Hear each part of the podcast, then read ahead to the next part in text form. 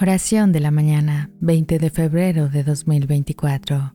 En el nombre del Padre, del Hijo y del Espíritu Santo. Amén.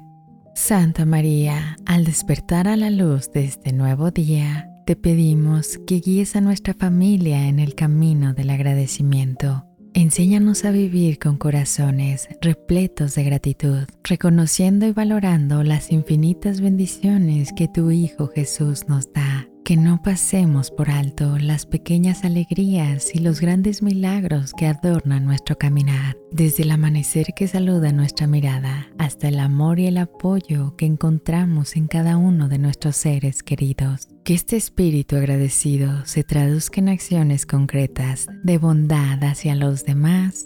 Amén.